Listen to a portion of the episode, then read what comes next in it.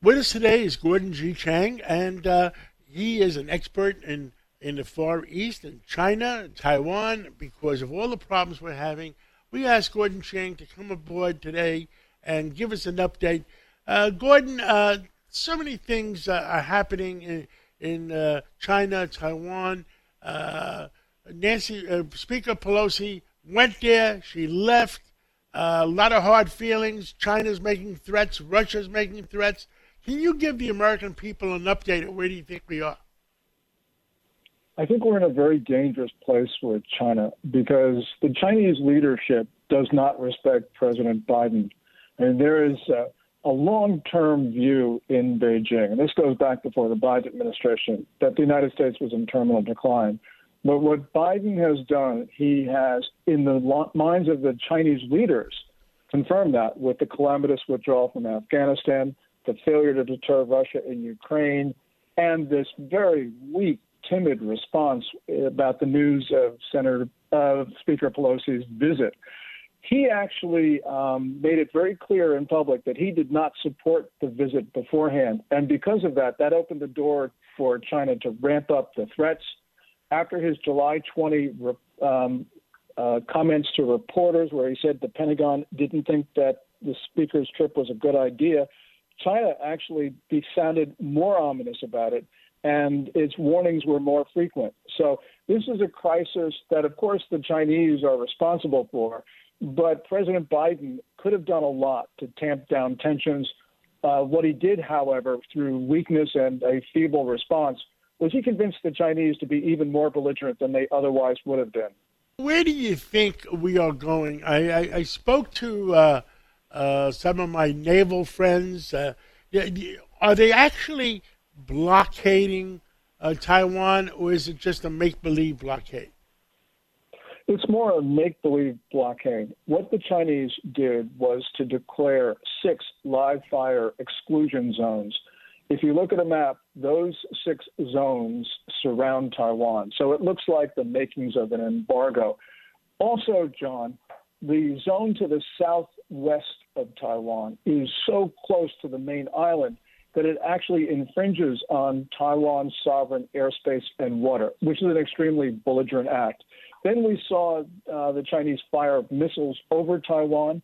Five of those missiles landed in Japan's exclusive economic zone, which is the band of water between 12 and 200 nautical miles from the shoreline.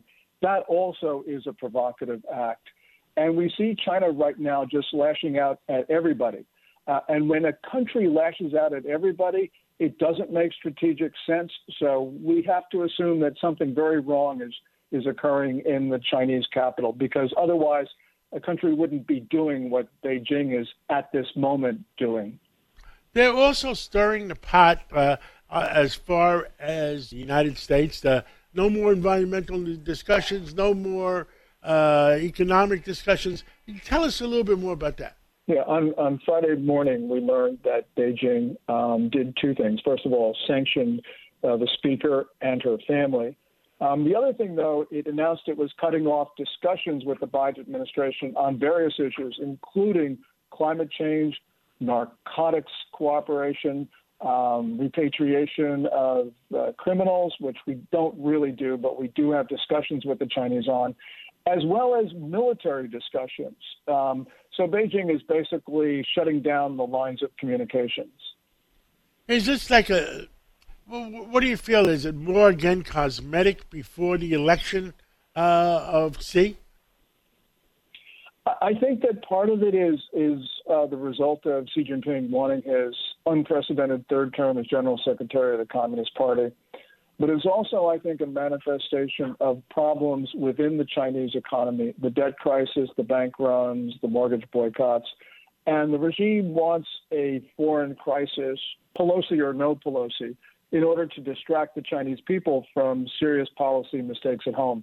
Chinese people right now are a pretty unhappy lot with uh, an economy that looks like it's in contraction, as well as um, declining, actually plunging property prices for new homes.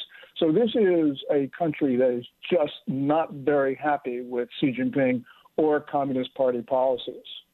Where do we go from here, uh, Gordon? I do think that uh, China is on a course to try to trigger a confrontation. We see this in something that is very rarely discussed, and that is for the last six weeks, two months, China has intensified its campaign of uh, dangerous intercepts in international airspace. On May 26th, it could have brought down an Australian reconnaissance craft over the South China Sea in international airspace. Thank God the Chinese actions uh, didn't uh, bring down that plane, um, but they came close. And so I think that we can see an accident, um, especially as uh, the Chinese military tries to engage others in these very belligerent and dangerous maneuvers. Understood. Anything you want else you want to tell the American people? I think the risk of conflict with China is extraordinarily high, much higher than we think. Um, it's because it's not just what the Chinese are doing to us, but doing to our friends and allies in the region. And because these problems, I think, have their origin internally in China, there's very little that we can do except try to deter China. But the Biden administration um, has an attitude of trying to maintain cooperation at a time when China is trying to trigger a confrontation. This is not very good for us. Gordon Chang and uh, all our uh, listeners that want to keep track of what uh, Gordon uh, is finds out momentarily is his Twitter is at Gordon G Chang, and uh, Gordon, thank you for uh, briefing us and thank you for bringing us up to date and and uh, we hope there's uh, peace in the world. Thank you so much. Yeah, may there be peace. Thank you so much, John.